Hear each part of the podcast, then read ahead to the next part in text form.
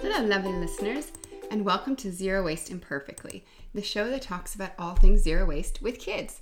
I'm your host, Sheila, and I'm the owner of Embrace Less Waste and Life Essentials Refillery, a zero waste store in Wesley Chapel, Florida. Our show is short, sweet, and to the point. This morning, it should be pretty quiet. The kids are all asleep, but who knows what's going to happen in the next few minutes. This morning, I wanted to talk to you about how to reduce waste in the kitchen. And if you've ever attempted to look it up online, there's going to be many ideas on what to do. And so I just want to touch base on a few of them, because some you probably already know and some maybe you've never even considered.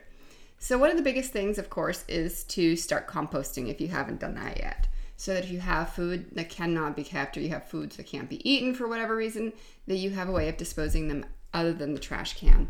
So in our home, we use cardboard box composting. And I have posted a podcast, and on Facebook, I believe I posted it too, where you just basically take a cardboard box that has a lid on it, put an extra layer in it, and then you fill it with coconut coir and ash. And you're able to keep it inside. So you keep it moist, you just throw your scraps in, it's easy to compost. If you have a more rural setting and you're able to have an outdoor compost, our HOA doesn't allow it, so we had to find an alternative. You can do a traditional compost, you can use a worm bin, which we also have. And then you also have the electronic composters, which is, there's a machine by Vitamix. It's like a dehydrator / blender in one, which breaks everything down and it dries it out, and then you can just put it in your garden as is. So that's another option. So the next thing you should consider is upcycling. So some of the things that you get in your house, maybe you don't have recycling in the area. Let's say you have spaghetti and you buy it in a jar. You have the jar left over. So maybe you can upcycle that product. So instead of throwing the jar away or recycling it, use it again. It is a great jar to bring to a local refillery. So you can buy bulk with it. You can use it as a water glass. There's many options. You can store kids' crafts material in it. Tons of things you can do with upcycled material. Of course, recycle. The idea, of course, is to buy less, bring less into your home, first off, so that you have less to recycle.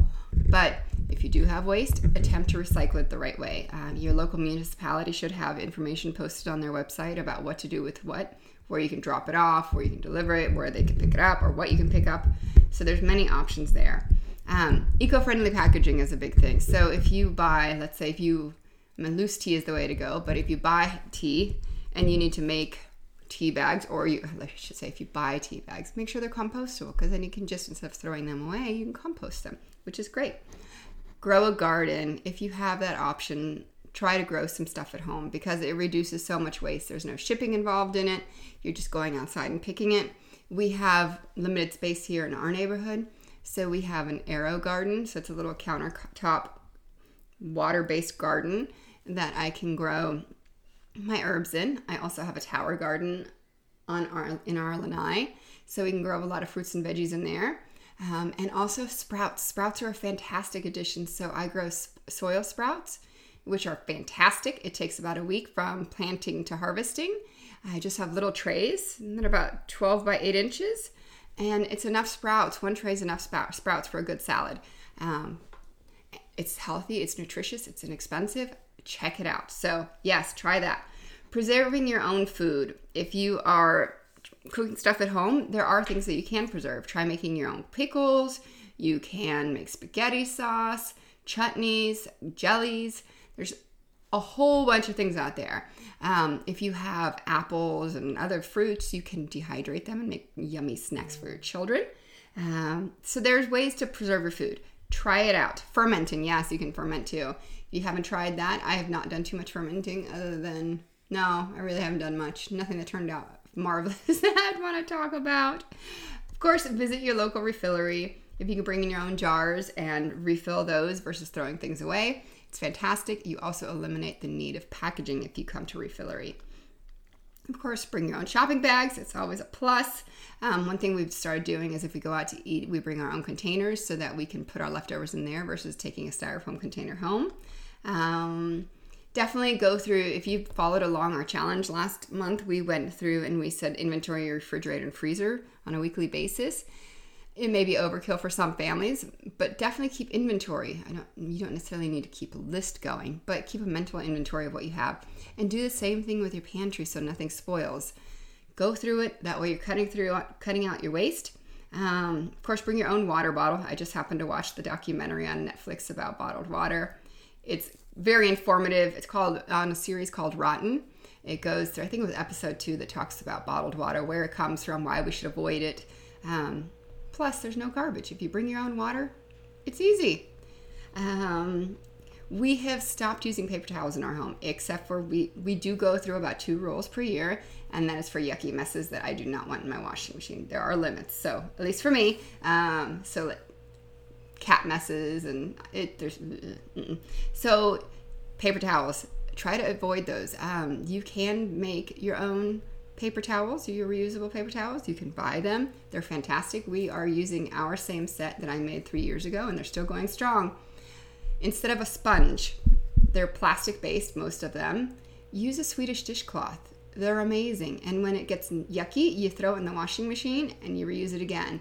We have been using ours for 2 years now. Still love it. I mean, one the puppy got a hold of, so it's missing a part, but it's still going strong. So we do have a few of them that we cycle through when they go into laundry. It's a great option, and they are super absorbent. So when your kids spill stuff, they're fantastic for cleaning it up. You can also refill your soap dispensers and your cleaning products. We love refilling our containers. There are many brands out there, so if you want to go with something that just ships it to you, one of the bigger, the more well-known brands right now is Blue Land. We started with them, and now we are using Green Llama. That is what we love for cleaning solutions. For our sanitizing solutions, we use Force of Nature, which is fantastic. Through electrolysis, it makes a sanitizing solution, and it's also just a teeny tiny little capsule that comes with that you recycle, but it eliminates the need for bleach in your home.